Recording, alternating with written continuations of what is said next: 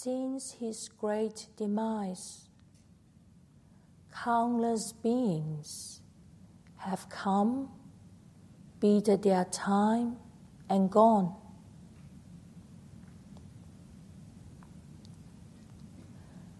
The names and deeds of but a few are remembered.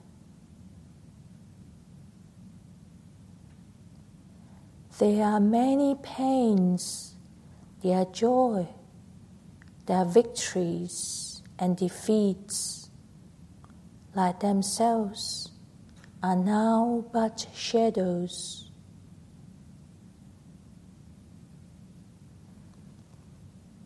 And so it will be with all whom I know. Passing time will turn the calamities I worried about, the possibilities I fear, and the pleasure I chase after into mere shadows.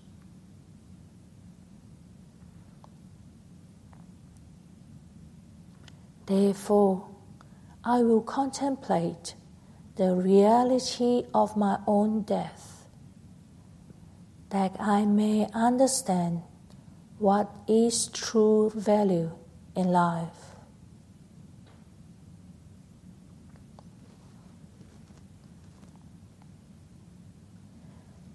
Because death may soon come, I will repay all debts for all transgressions and be at odds with none.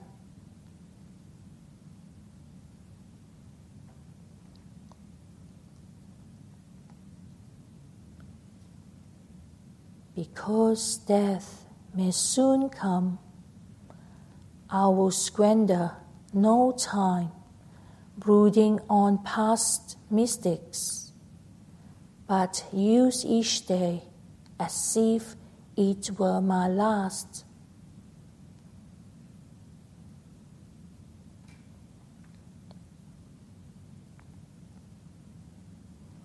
Because death may soon come, I will purify my mind rather than pamper the body.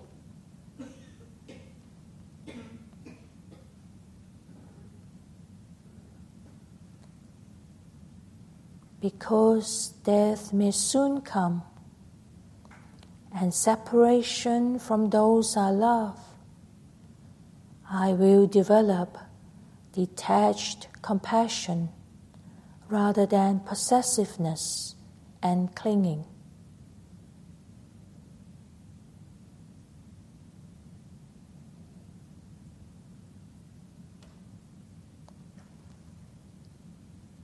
because death may soon come. I will use each day fully, not wasting it on fruitless pursuits and vain longings.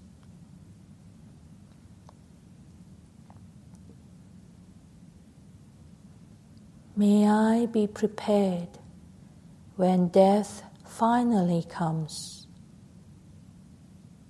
May I be fearless as life ebbs away. May my detachment help in the freeing of the heart.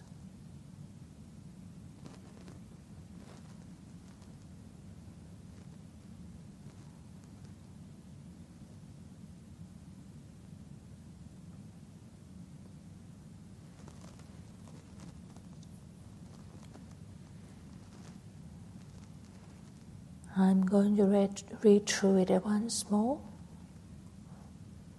for your contemplation recollection on death.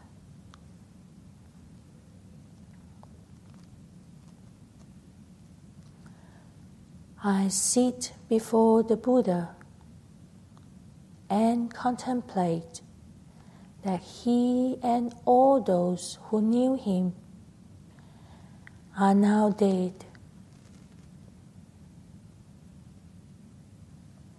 Since his great demise, countless beings have come, beaten their time and gone.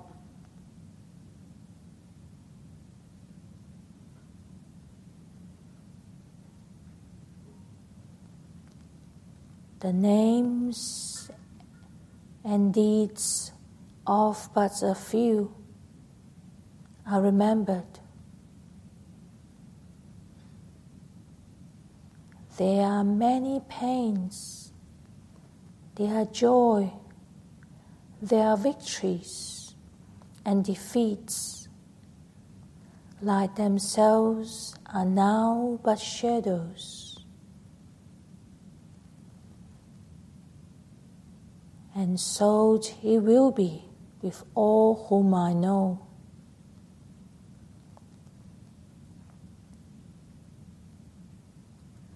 Passing time will turn the calamities I worried about, the possibilities I fear, and the pleasure I chase after into mere shadows.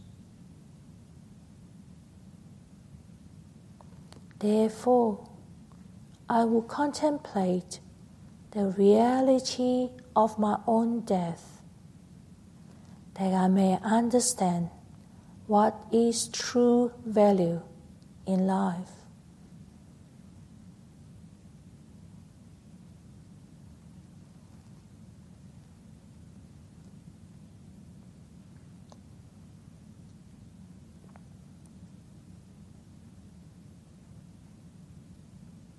Because death may soon come I will repay all debts for all transgressions and be at odds with none.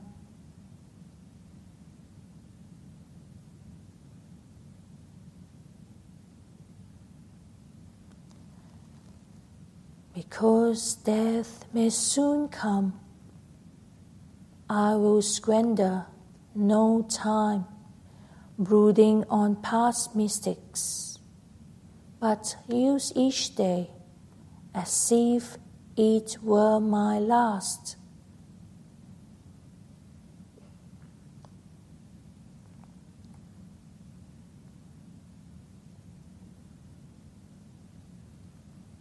Because death may soon come, I will purify my mind rather than pamper the body.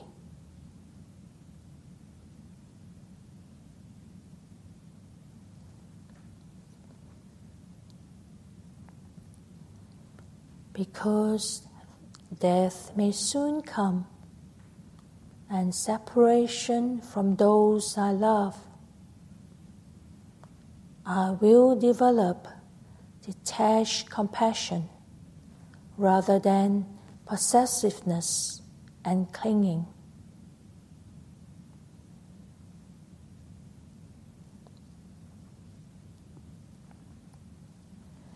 Because death may soon come, I will use each day fully, not wasting it on fruitless pursuits and vain longings.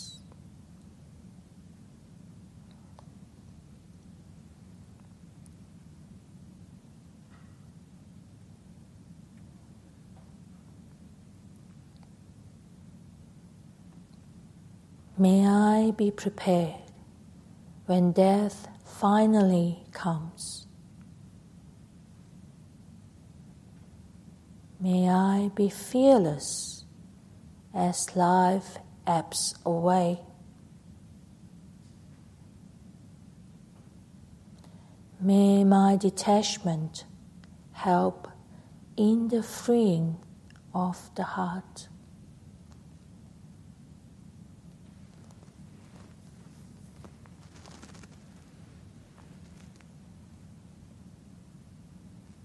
Now continue to rest in the silent or bring your awareness to the breath.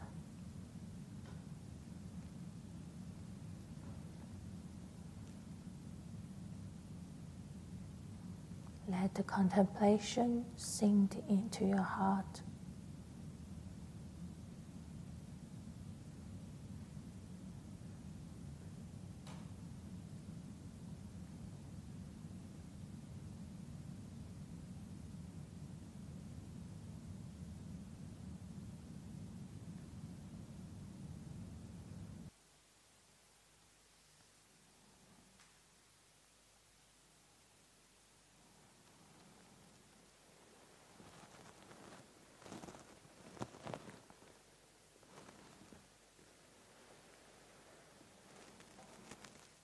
We are coming towards the end of the meditation sessions.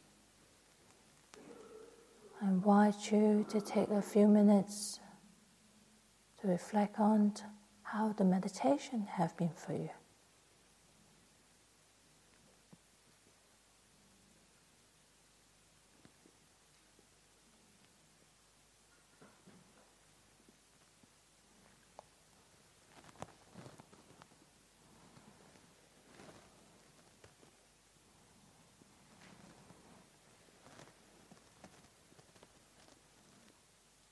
I'm going to ring the bell.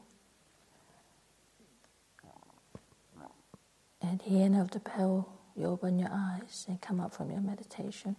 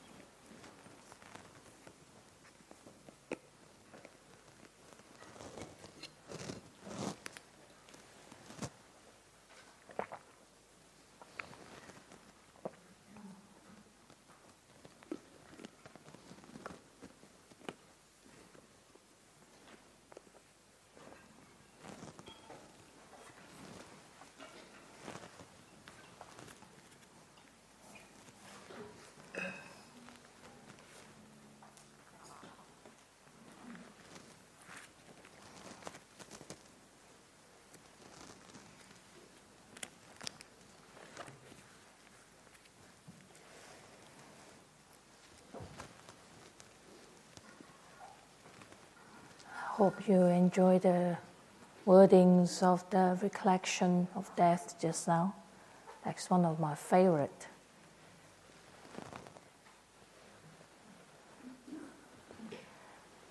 I didn't write it myself. I um, came across in a book, so I copied it out. I think it's a book called Neva Puja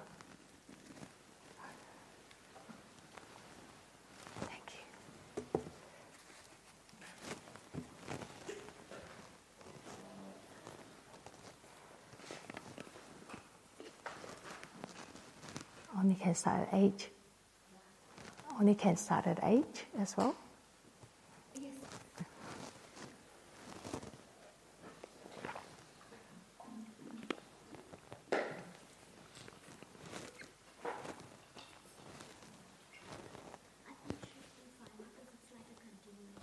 Okay.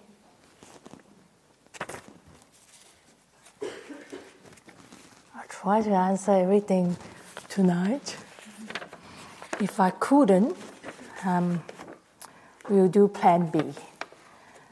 But I will not do any more Q and A tomorrow morning because I really want to do um, finish uh, the contemplation and reflections on death tomorrow. We'll see what happens. Okay, uh, so I'm going to start the first question. the infatuation with youth, health, and life, I see clearly. And at the same time, since a young age, I have also had infatuation or fascination on death and a hyper focus on the body and all its aches and pains. I just turned 70 and have had some big health challenges. Question is how to live freely in the moment without this fixation on dying.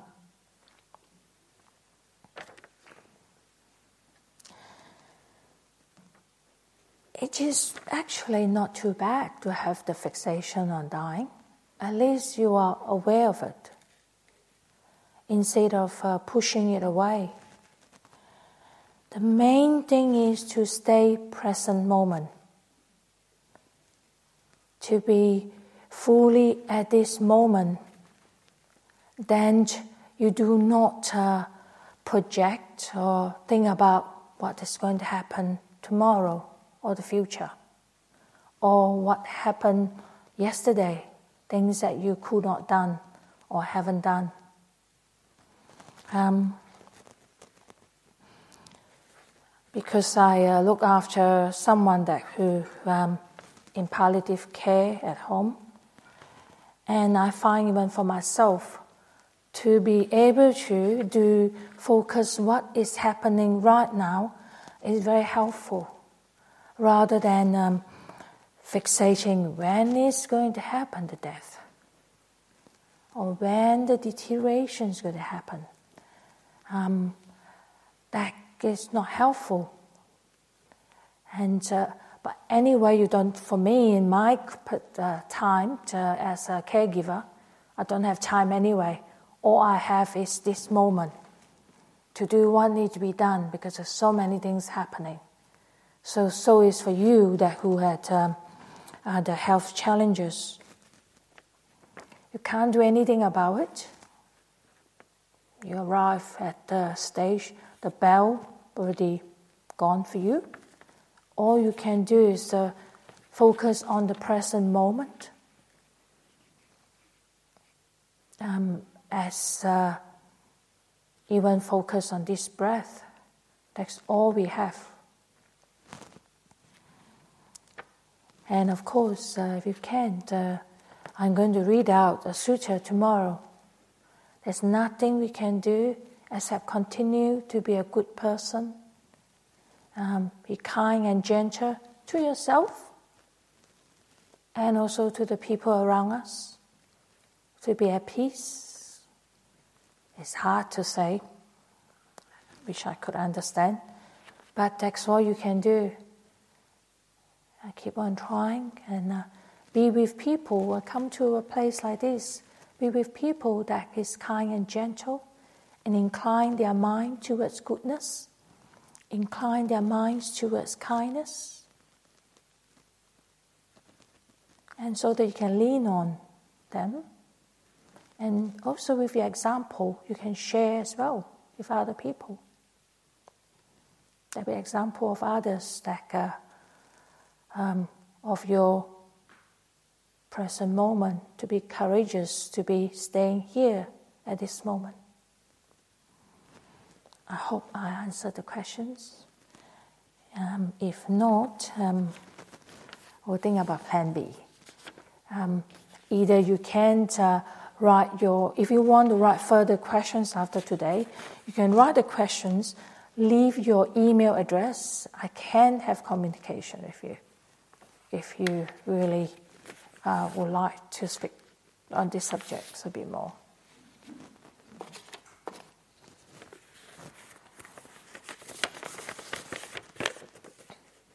Dear Ayya Seri, I'm a cancer patient. Please explain how to meditate towards the end of life and dealing with pain. Thank you.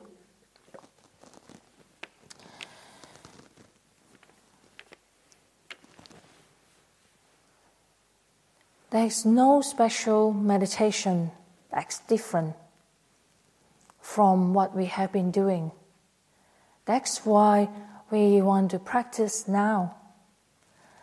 When we meditate, we or everyone, some people think that we only the aim is to get into deep absorption. Actually, we are trying to. Uh, the fact that we need to try let go, in order to be at peace, you need to let go of everything outside, the sound, the pain, and uh, that is uh, will lead you into um, a letting go process and uh, keep you take you deeper and deeper into the meditation. It is actually you're in a very juicy or part of your life that uh, with meditation that can help to transform you. But you need to practice again and again now. And for the pain, that is um, a very hard part. I definitely advise you to take whatever medication that uh, you being offered to you for the pain relief. Unless you can go into the deep meditation, you can lessen the pain. Uh, but if not, take the medication. I don't know what they are prescribing now morphine or um, pethidine, the, whatever that help you so that you can be at ease. If your body is not at ease, there's no way that your mind can be at ease. Uh, some people think that uh, towards uh, the end of life that um, uh, you do not need to uh, preferably not to take any painkillers. Um, I have a discussion actually uh, with, um, including Ajahn Brahm, um, that um, the first the aim of uh, the care at that time or any time towards the end of life is uh, to relieve pain, to be, uh, be to be in comf- comfort, uh, to be comfortable. So um, if you can take whatever you can, but continue with your practice. Um, is once again uh, to be able to stay present moment. And the other, um, I hope um, you might have contact with uh, um, metta meditation, loving kindness meditation. I find it's very useful. Uh, I'm going to tell the story tomorrow, but I'm going to tell you now. Um, I've been investigated for some health issues myself. When I'm in the hospital, um, I cannot think of, of any chanting. Imagine that I've been a nun uh, probably 21 years since I was ordained uh, as a nun in 2004, but I started my training in 2002. So when you are in that stage of uh, anxiety, so please uh, let yourself feel the anxiety and fear. But uh, whatever method of meditation you're used to, either breath or stay in silence. Sometimes breath is difficult when your breath is uh, hard. Um, so another one is uh, loving kindness meditation. I will lead a metta meditation tomorrow before the last meditation before we leave. But there's something that you can, I encourage you to investigate. That you can um, keep yourself in that state of uh, love, not just to yourself, to all beings. That uh, and you can go into a state of meditation, that uh, a state that you will hopefully uh, forget or because you are in, encompassed or embraced by the love and good wishes to yourself and to all beings, that your pain will be lessened at that time. Um, give it a go, and I'm happy to speak to whoever it is um, after the retreat. Or if you want, you can leave your email address with me.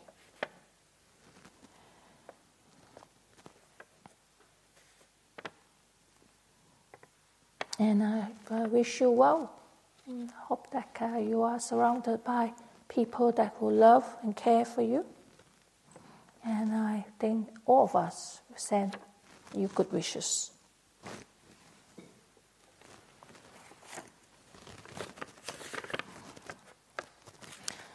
What advice do you have for someone who have thought of wanting to die to end their physical mental suffering? Note, only thoughts that don't actually have any intention of taking their own life.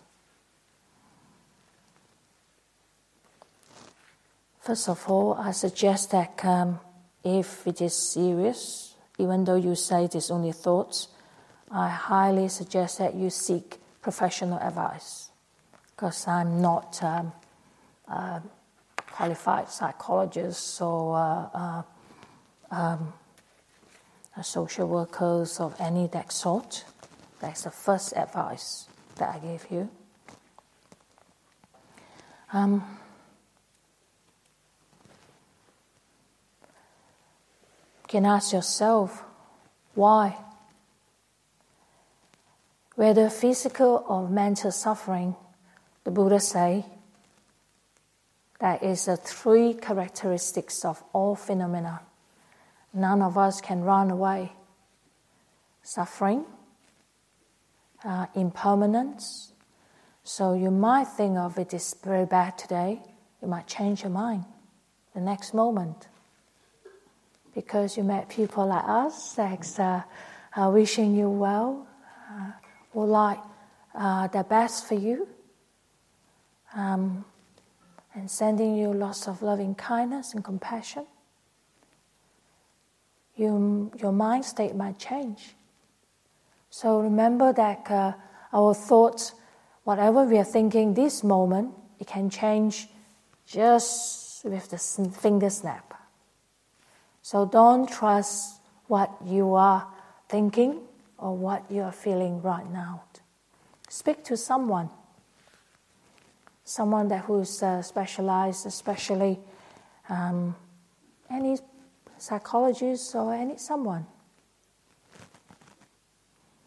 And remember that uh, there are so people or beings that who love and want wish you well and want the best for you.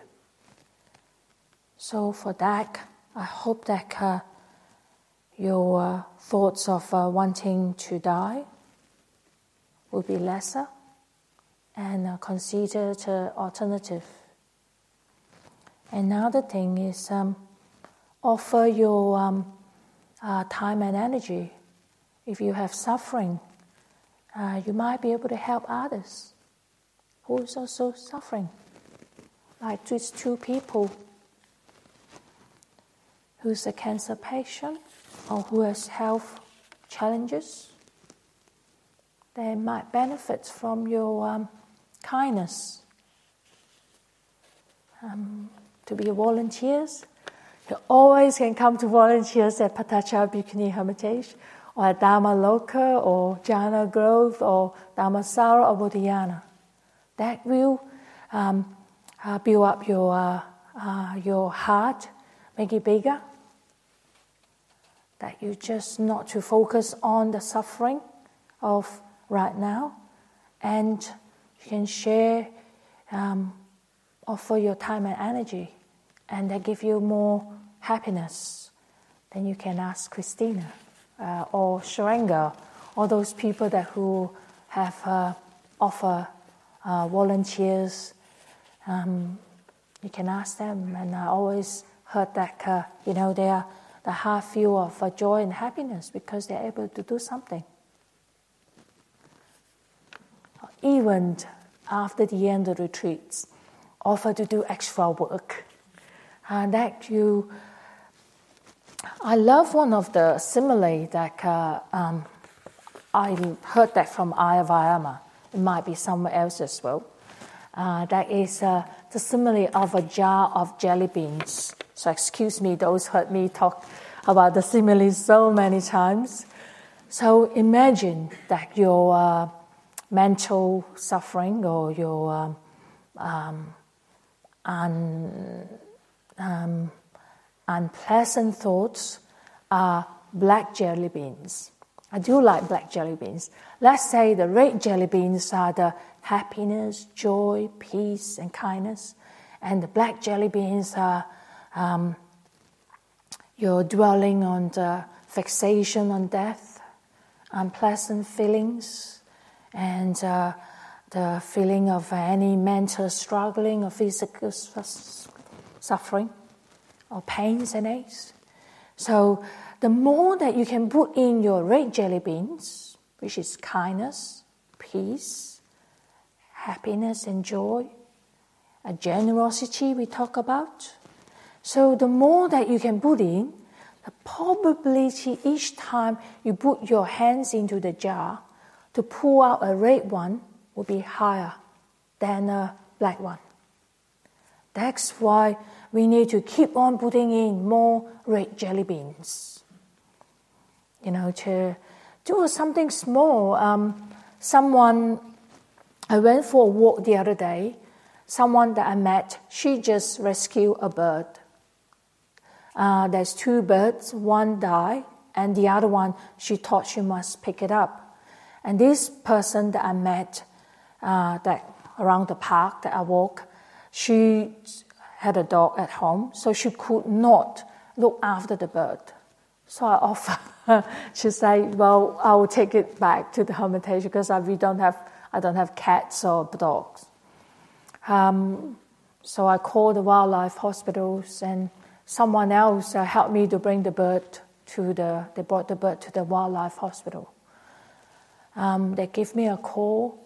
It gave me so much joy and happiness. I heard that they are going to help the bird. They're going to admit the bird. Um, they found a bruise or something. I yet to send them a message uh, to find out what happened. But it doesn't matter. The fact that the bird not die alone. So something small, seems like small. All I did is uh, take the bird from this person and ask someone to help me to bring the bird to the hospital. That bring me so much joy. I must say, I'm almost in tears when I heard that uh, they're going to help the bird. At least the creature got a chance. So those small things seems like small, but it's another red jelly beans that we put in. So that I offer to the other two person that are facing the imminent death you still got time. Put in as much red jelly beans into your jar as possible so that your heart have a bigger container. Like uh, when uh, you are facing death, facing sickness, you know that uh, you have a lot more je- red jelly beans. It bring you, give you joy and happiness. That will reduce your mental suffering even physical pain because of the joy. Give it a go. Venerable Sister, thank you for your time and service. How can we not live in a state of fear, always waiting for sickness and death to come knocking at my door? My four grandparents are very old and unwell and have had many close calls.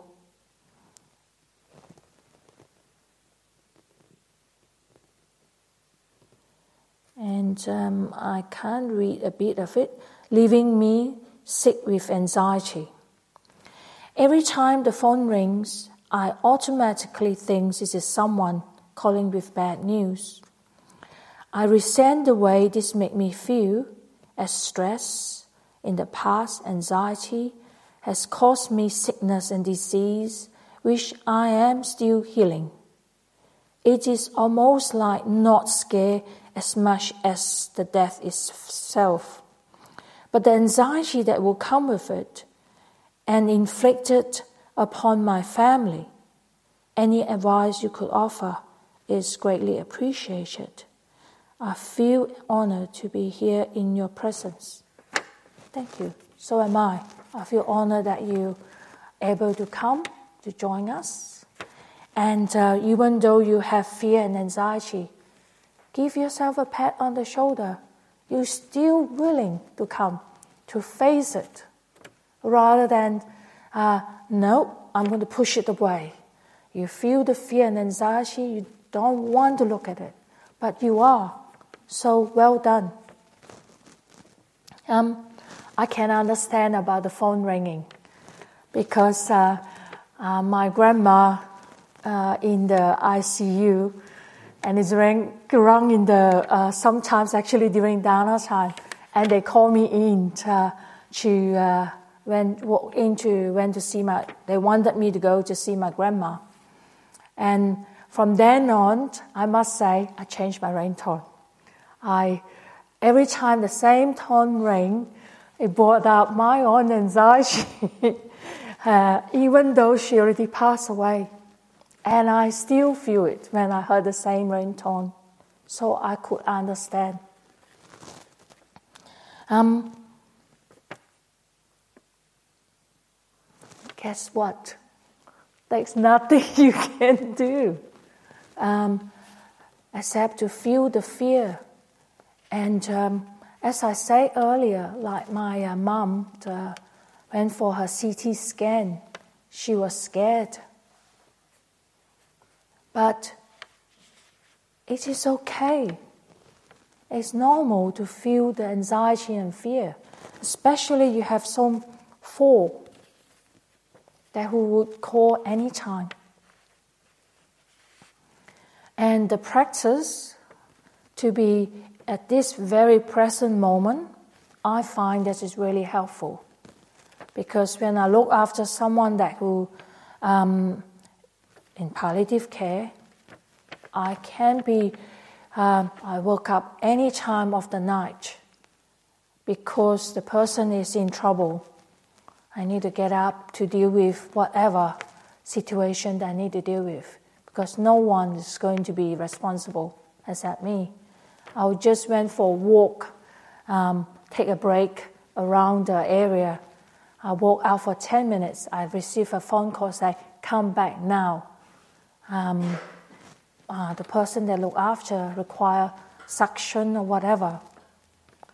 So, but even with that, the only thing that you can do, or I did, is to focus on what it is in front of me right now. I try to, ex- if I have time, I have a space, I'll walk away uh, into my room, which is in my case just next door, just to sit and close my eyes, stay in the present. If silence I could do, or breath, even for 5, 10, or 15 minutes. That will help with uh, whatever situation that you deal with. Or like me, I took a break. I went out for a walk. I think at least three people here to help me to look after um, um, someone that is very in palliative care about a couple of years ago so they could understand what it means by um, the anxiety and uh, fear that something's going to happen. And um, very important is to take easy, look after yourself. Um, give yourself lots of loving kindness and care. And this advice to all of you all of us who's going to go back home after this, uh, because this you will probably uh, stir up a lot of uh, um, sensitivity and vulnerability in all of us. This uh, fear, anxiety, and concern about our imminent uh, sickness and death. Um, besides staying in the present moment, do whatever, like coming to a place like this, keep on practicing and do something outside of uh, what um, you are doing, um, waiting for the cause. And uh, I have someone recently that they knew their mother passing away, very sick.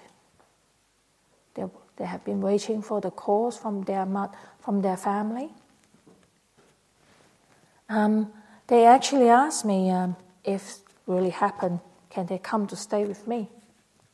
So they did when their mother passed away. So there's something that you can uh, do even before they pass away. Um, you can come to a situation like this in Jhana Grove, which you can have your phone with you. I can understand because I used to have the phone on 24 hours for my grandma and for the person they look after. Even though I stay with the person I look after, I'm on alert all the time. I have a um, like the baby uh, monitor next to me. I slept with it. Um, if I heard something with the breathing that changes, I'll get up to uh, check so I could understand. But there's um, surround yourself with uh, kindness to yourself. So if you need to take a break, take a break. You need to go for a walk, go for a walk. Speak to someone. I find is very useful. So speak to someone that who could understand your difficulties. I hope that answer your questions or throughout the process, when I'm answering the rest of the questions, uh, then something will uh, come to mind. And um, the other thing is, um, I find when I was sitting with my grandma, who just uh, uh in the last few days of her life, is I was sitting there surrounding her with uh, metta. So there is nothing you can do except offering a piece of your goodness your uh, peace, your quietness to your grandparents and to yourself. Always remember you are one, you are being too. So offer the kindness and loving kindness to yourself too. We'll see how we go. Dear Venerable Nun, I have lived in an anxiety, fear, feeling lonely from the time I lost my husband for more than six months. I knew that nobody can avoid old age, illness, and death. To overcome that is so difficult. What is your advice for treating my negative feelings? I need your help.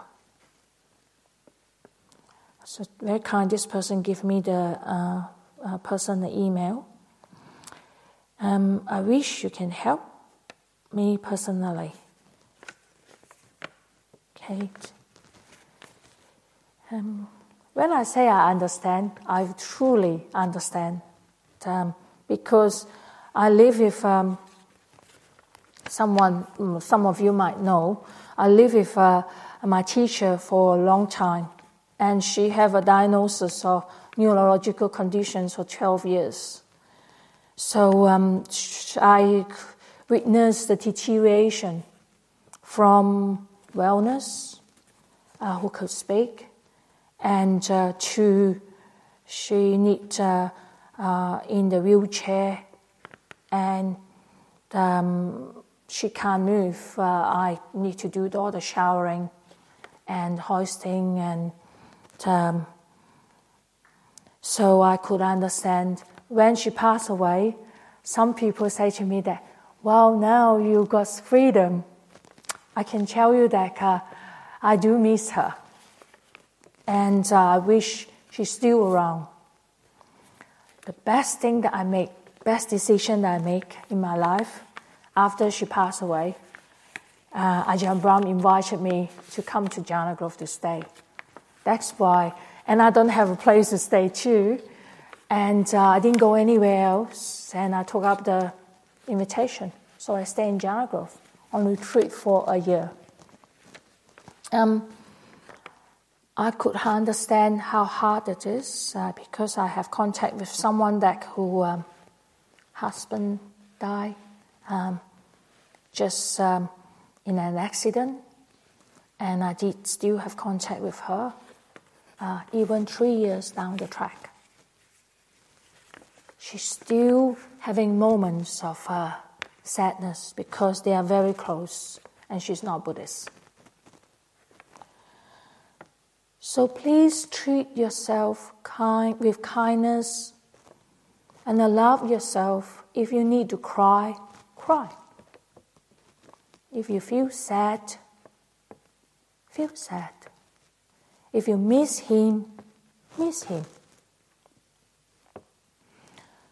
Death, there's nothing we can do. There's a lot of things that we can't do in life. We would like them to, to be with us, but we can't. Six months is a short time. So be gentle with yourself. It's great that you can come to a retreat like this. And I encourage you to do more. Sometimes you might feel overwhelmed. Just walk out, go to your room, or walk to the uh, bush.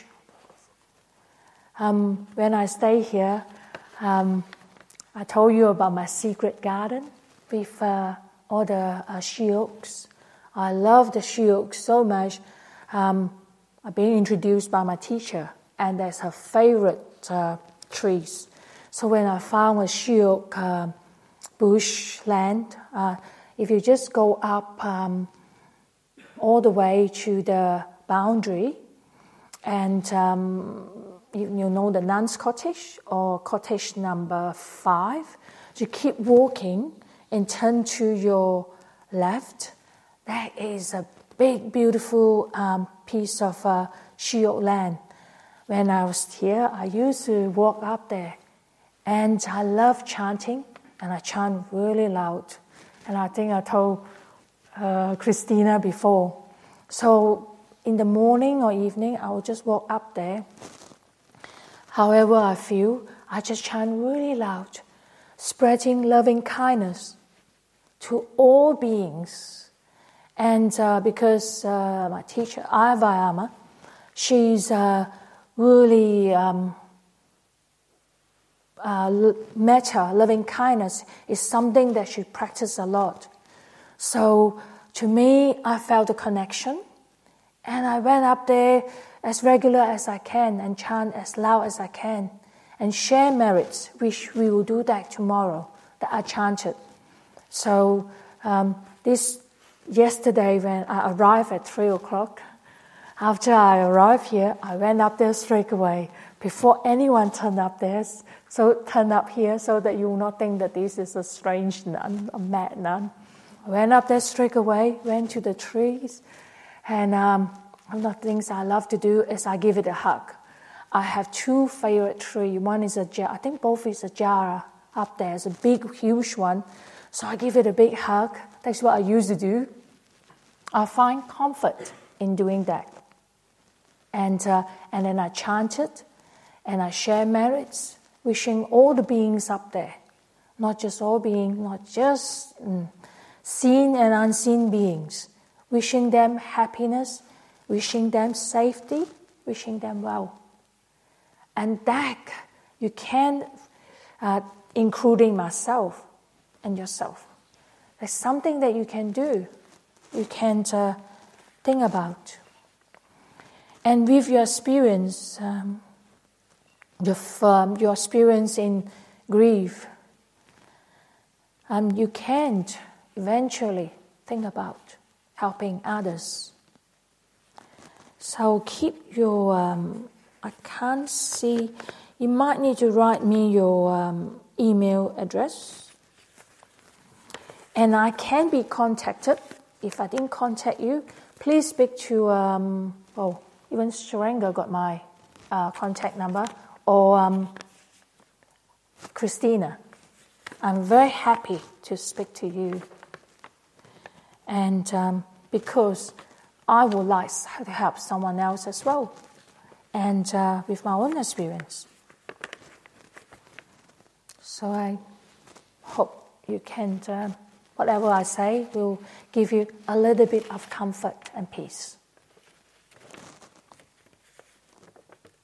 Another thing that is very nice thing to do is um, at the end of the retreat, when we share merits, you can think of your husband, bring him up, um, or any time when you do anything good, wholesome, share merits with him. Say that I wish you well wherever you are. I hope that you will be uh, safe surrounded by people that will care and love you. So, any losses that you have, you can't do that every time after meditation, after chanting, or do any good deeds. Sweep the floor in Jhana Grove. Anything you did, say, well, I wish I uh, did this um, uh, that give me lots of joy and happiness. May you share in my happiness and joy. May you be reborn in a place that's surrounded by people who love and care for you. So, about your life experience. When you were in your 30s and contemplating a monastic life and embodying your spiritual practice, what length of time did you contemplate with this decision? Hmm. Um, life is always not just one thing, not just one causes and conditions. It's always multiple causes and conditions. I must say, um, I'll tell people that I just jump in. I did, you know, jump with, jump in with faith. Um, someone actually, when I have my anagarika head shaving uh, ceremony, one of our supporters gave me a card. I think I still have it, and I love it. It's a duck standing on top of a cliff and jump. And uh, the, it says something about uh, a leap of faith. That's how I felt at the time. I don't have a, I've been to many weekend retreats, a few weekend retreats at the time, but I've never been to a nine days retreat. Um, you know, you think about all the preparation in your head that I should take uh, nine, uh, eight precepts before I go to the monastery. I need to learn all this uh, chanting. I need to do. I cannot chant even the eight precepts by heart, or even five precepts. I must say. Uh, but I did make the leap. Of course, at the time, so you can say that it is a, a, a short time, but it is not. Um, things happen. I went on a pilgrimage to India in 2001 as a lay person that I met Ayya Vayama. And uh, so that aroused a lot of faith in me. The second thing that uh, a few things happened, and uh, I think that year is September 11. I did put in my application before September 11, but that really tipped me over is when September 11 happened, because I went to America. I got family in New York that year, so I went to pilgrimage to India, came in February, came back, went to New York in uh, April, May. I took my grandma to see her uh, great grandchild. And then I came back. I went to my brother's wedding, really busy. And then September 11 happened. But of course, in between, there's lots of story that I told everyone about. Uh, you know, I meant to, uh, I wanted to study. I already have my degree in pharmacy. I did my naturopathy diploma. I still want to study Chinese medicine. Um, so I already enrolled in that year. Same year, 2000, I can't remember, 2001, did I say? Um, so I wanted to uh, make, trying to make a decision whether I should go to Melbourne to study. I uh, enrolled in RMIT to do Chinese medicine. I'm planning to be a rich doctor at the time. But um, I already, my grandma is here, and I got a career, I got a job, I got a house. So I was contemplating should I move. And I met Ayya Vayama. And uh, I wrote and talked about it a lot. I asked her, I only got five minutes, the window of opportunity. I asked her, should I go to Melbourne? She t- told me, um, I have enough uh, tools to help others. I should put my concentration on practice. Focus on practice right now. That's all she said. And I just took it seriously. I applied to be Anagarikas. So the person that who wrote me these questions, if you aspire to be a, um, a nun, please do it now. I told you the story earlier that um, I saw my grandma.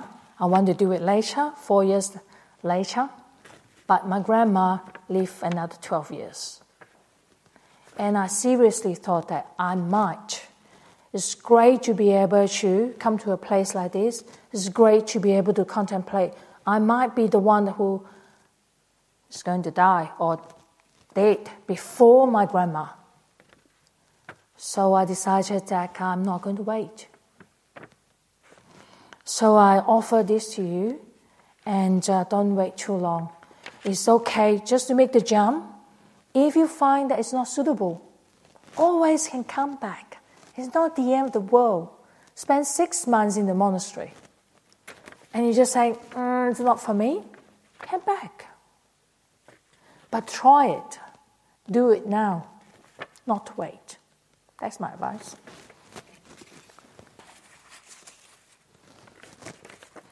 How can we tell the um, difference between being present in the moment and avoiding um, problems?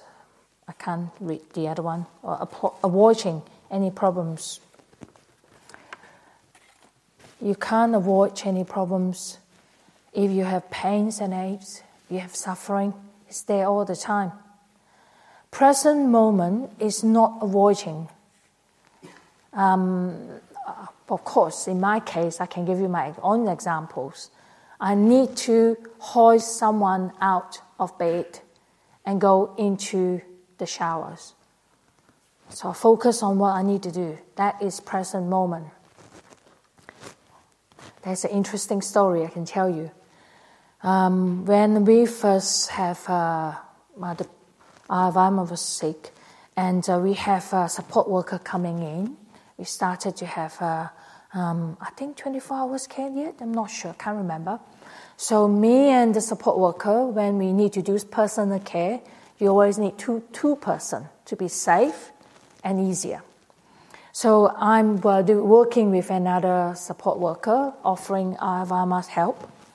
So unfortunately, I wasn't in present moment. So that's the difference between you're in present moment or not.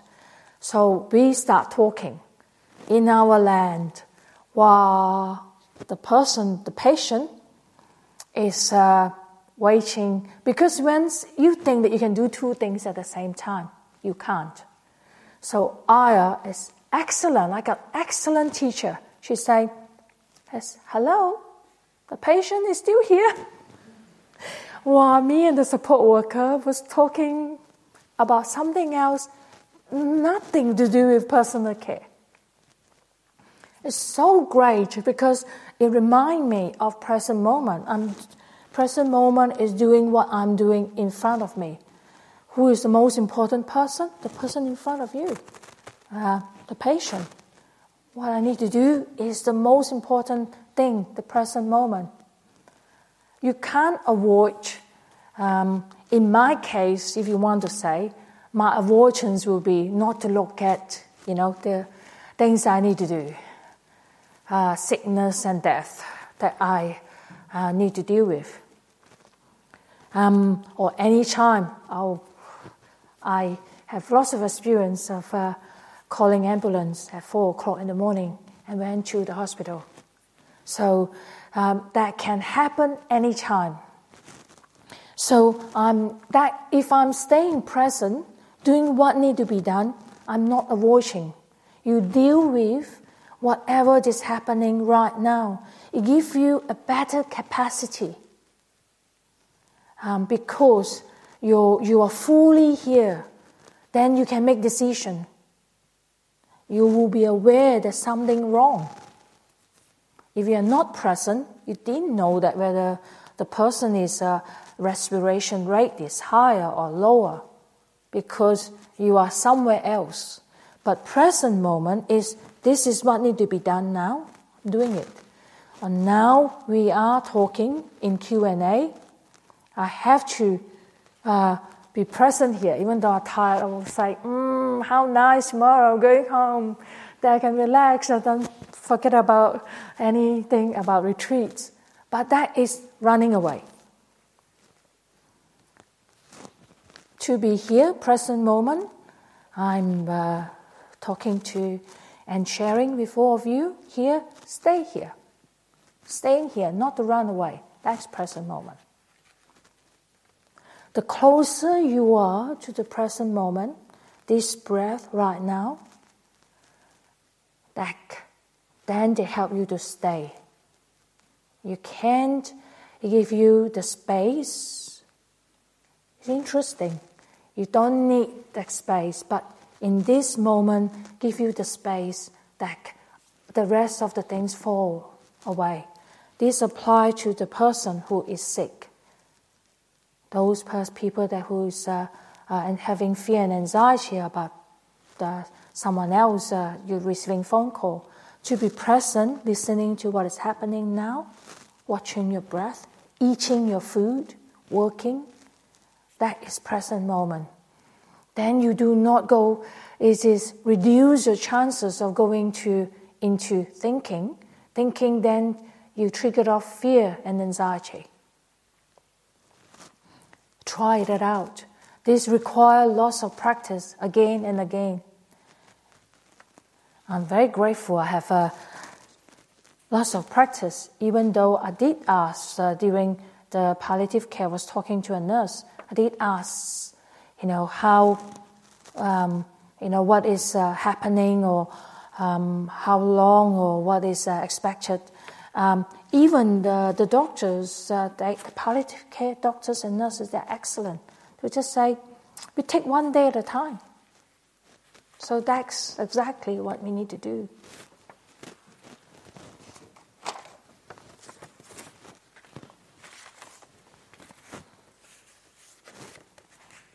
Do I miss anything? No. When undertaking the eight precepts, is deodorant something that would mean you won't adhering to number seven, or sunscreen, or moisturizer? To me, sunscreen and moisturizer, they are, can be medical. Okay, sunscreen, you need protection from the sun. Moisturizer is protection for your skin. Um, when you get older, your skin, the, remember the a poem by Venerable Bhikkhuni Ambapali. Um, your skin become really dry. And if you scratches too much of it, it can bleed. So it causes discomfort. So medically, use a moisturizer, use a sunscreen. Deodorant, it is a bit in the gray area. Uh, uh, generally, monastics, we do not use deodorant because that is part of um, the nature of the body. Yes, it smells when you're sweating.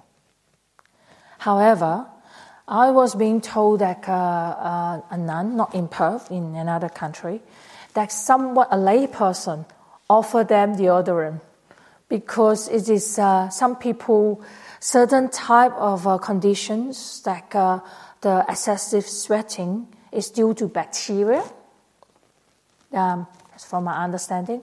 So that uh, created a very strong smell and then it become medical.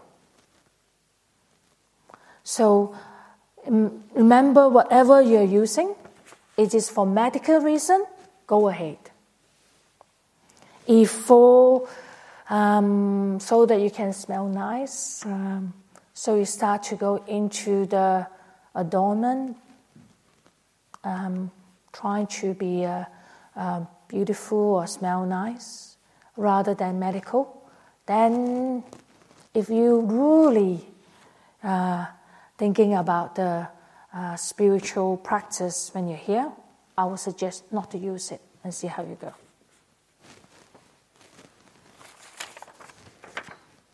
Could you please give some advice on how to work up to sitting cross legged? I can't sit for more than 15 minutes without leg pain. Oh, well, just sit for 15 minutes and the rest of the time sit on the chair. That is uh, uh, my best advice. Another thing is, another one is, have you tried sitting on a stool?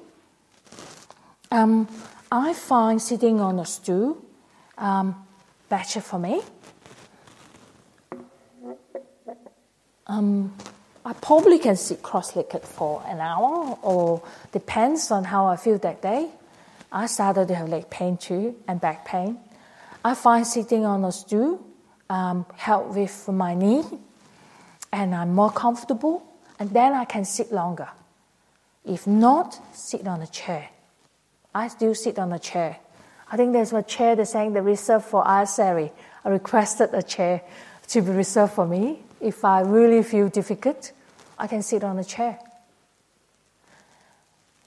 If it is too difficult, do walking meditation. Instead of sitting for half an hour or 45 minutes, walk for 45 minutes. So um, that's my advice for you.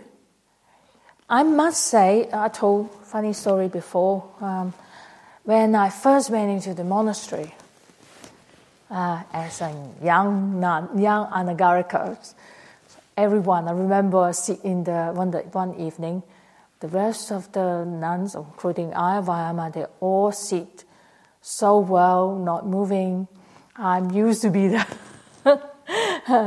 the junior one that sit there watching everyone else sitting and watching the uh, candles. So I could understand. I wasn't born uh, sitting for a long time, but with training, uh, training means you know in the monastery, you every night you got to sit. You have to sit. And Ayya Vayama's uh, the suggestion is, if you can't sit, you just sit there quietly open your eyes. You can't walk out, not like a retreat. I used to be um, um, in the monastery. I went in uh, during the rains. So every night we have meditation sessions, or afternoon we have meditation sessions. Um, you can move and shift. You try to be as quiet as you can because no one else moves. Um, so I'm the naughty one. So I tried to move quietly, but I still could see it, so I just sit there and watching everyone else studying. Horrible, isn't it? Watching everyone else sitting. Uh, but one day I listened to a Dharma talk, and uh, of course I was still young. I don't have back pain or any physical difficulties. And the talk was talking about endurance, patient endurance. So I was very gung ho. I say, okay, tonight I'm not going to move. I think that sessions. So we listen to a talk for an hour, sit for an hour, something like that. I didn't move for the whole time on a stool. I didn't sit cross-legged. Um, I injured my knee uh, for the next few weeks. I got to sit on a chair. Everyone come to offer down. I say, oh, "What happened to you?" I really And Barry said, Yeah, because I sit too long. I must say, after that experience, I don't have any fear and anxiety about sitting long. That's uh, first time I can I start sitting longer. And though if you, this person who wrote me this uh, um, um, uh, note, if you don't have any problems, um, I think yoga uh, can help. There's some stretches you can do. I do do them. Uh, someone sent me some very simple stretches. Um, that can help uh, to increase your flexibility if you are in the youngish group that you want to work up to be able to sit cross-legged. So that is something that you can consider. And you can speak to Suranga, who is here, that about uh, stretches that you can do to enhance your flexibility.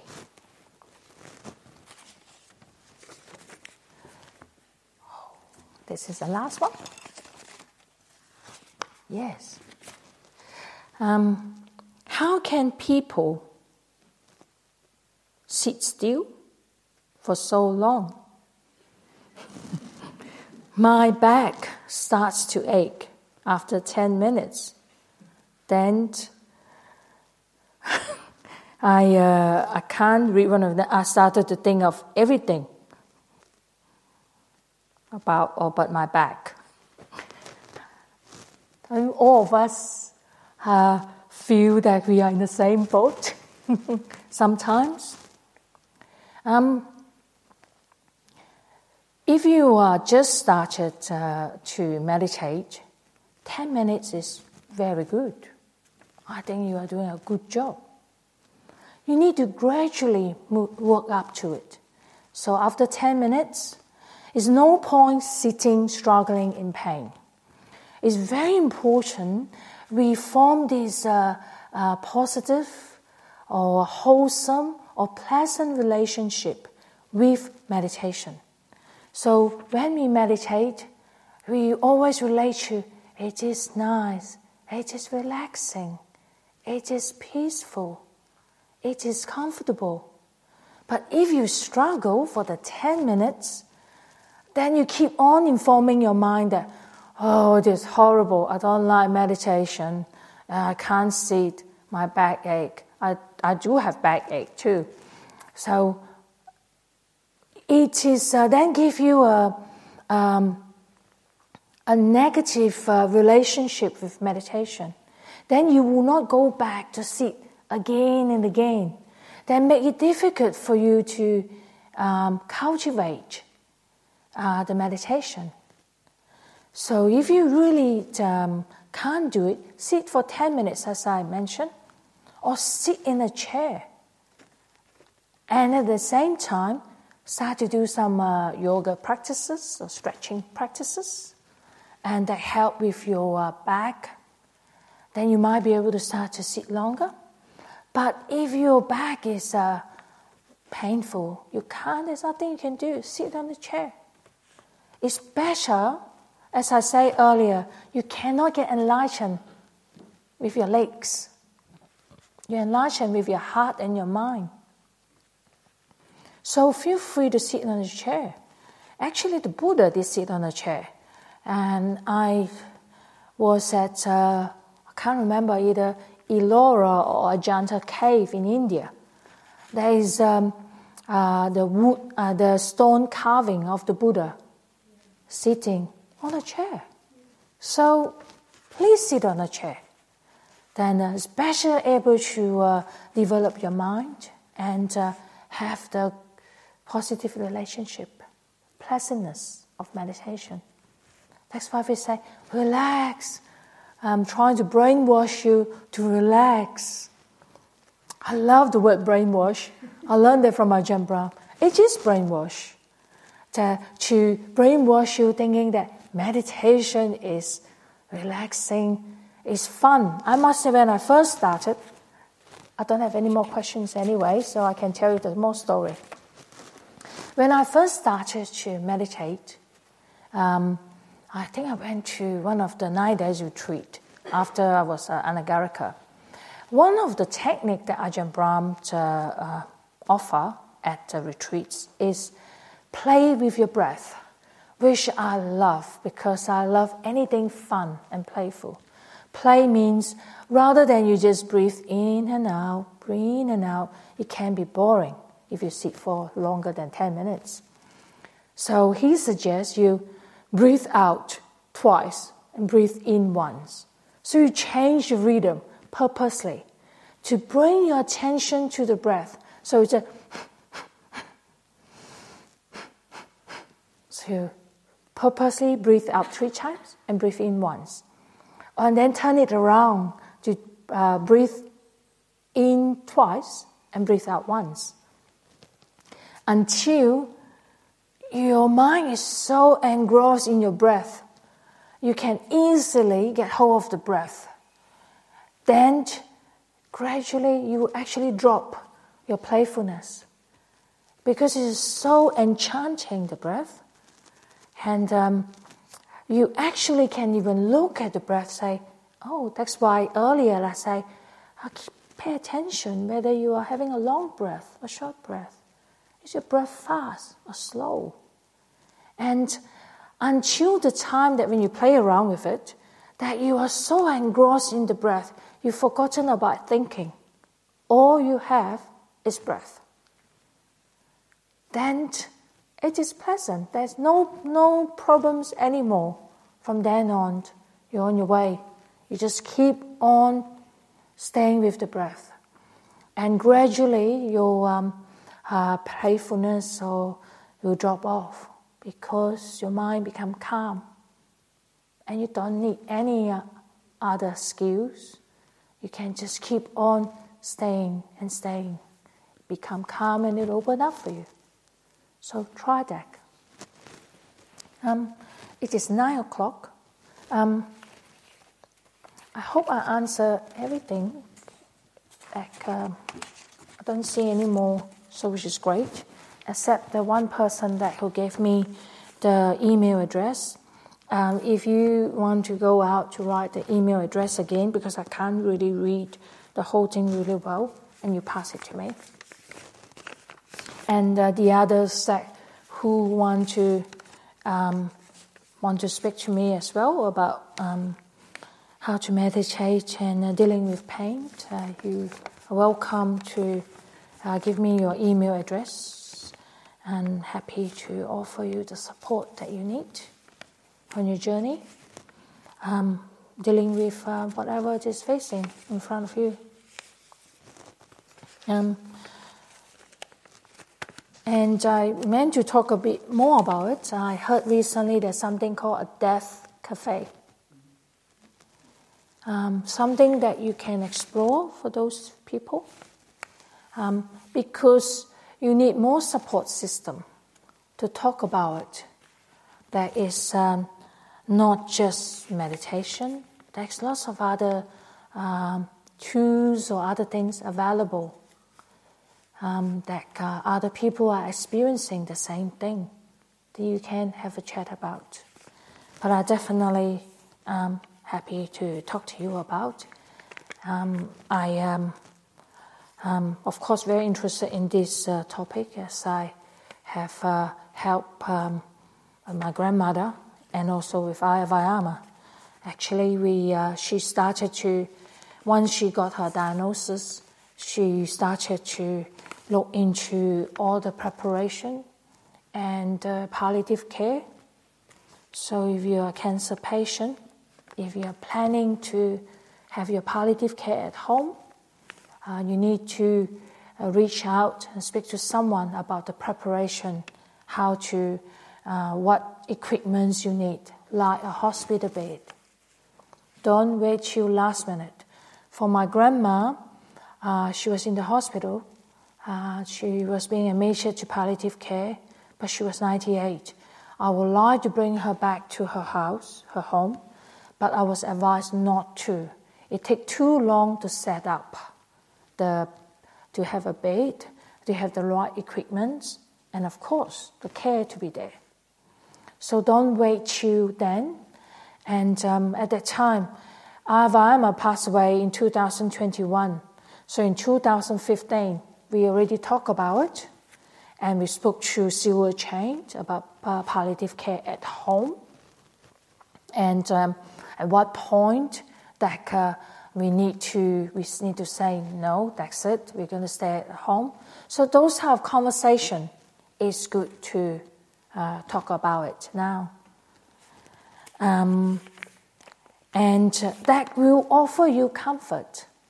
And uh, the pain is not just physical pain. Sometimes the pain is uh, what's going to happen, um, things that you have unfinished business. So it's good to organize things. I still remember at the time I was calling. Um, we are investigating whether there um, is possibility of um, um, besides cremation, is called a natural barrier. So I call around the cemetery to get information about natural barrier um, to find out more how to organize everything. Ayya Vayama, she was very kind to me. She wanted to organize everything so that I have less thing to do. When things happen, I don't need to go in to say, oh, does she want, uh, where is the funeral? What does she want to do? So, like seven years before she passed away, she, we already talk about and uh, have something in mind. Those are younger, you think that it is only for people who are sick. Actually, it's very useful. You uh, uh, know something about it so that you have the sensi- sensitivity and understanding you can help your loved ones, your friends, when they are facing that process. Like, um, I'll tell you more tomorrow. I'll share more stories. Um, so there's something that you, um, or the, the two people who um, give, say that they are cancer patient, or the other person that facing a lot of health challenges. There's something that you can organize, and then you can put it aside. You don't need to think about it. You really organize, and to help you to let go. So to, to take, uh, get rid of some of the mental pain and suffering and worries, that you have things organized. You know that your partner, your family will be uh, less burdened by the organization. That is a great help. Okay, I think um, that's all back uh, the questions. Um, as I say, those who would like to, you can give me your email address. Write on a piece of paper. You can um, put it here next to me if I'm not here, and I will uh, all questions that you asking, and I will reply to you once I finish the retreat. And now you can keep on enjoying the nights and. Uh, Tomorrow, the chanting is at 5.30. Um, it is nice to be able to experiment, experience or experiment getting up half an hour earlier. And it is light anyway. Um, so, but if you can't, stay in bed. The rest of us will chant twice as loud as we can to fill up the space for you. How about that? Okay, good night.